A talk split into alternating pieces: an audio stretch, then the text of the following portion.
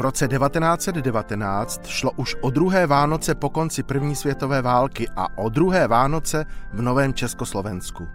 Jak tedy probíhaly v tomto roce vánoční svátky? Na první straně Lidových novin píše Karel English otvírací článek s názvem Drahota.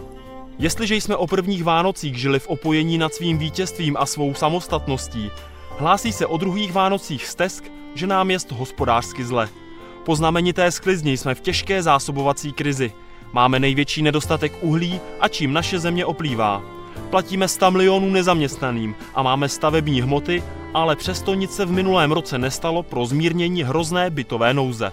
Za komunistické éry jsme na dobu první republiky vzlíželi jako na dobu hojnosti a rozkvětu, jak hospodářského, tak duchovního. Ono se to ale jen těžko v té poválečné době rodilo.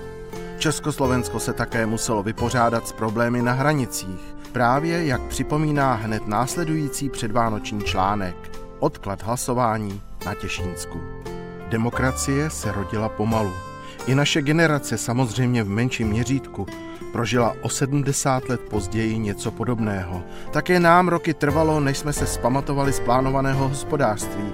Také my jsme se museli vyrovnávat se změnami hranic, tentokrát zcela zásadními, když se Slovensko vydalo vlastní cestou.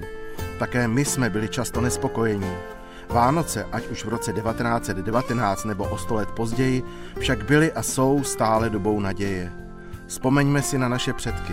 Byli na tom mnohem hůř, často řešili své základní potřeby a netušili, že se vytoužená první republika za necelých 20 let ponoří do nacistických a potom i komunistických hrůz. Važme si třeba toho, že veřejné osobnosti, jako byl Karel English, už dnes nemusí na štědrý den psát o hladu. Veselé Vánoce 2019 při na rok 1919. Thank you.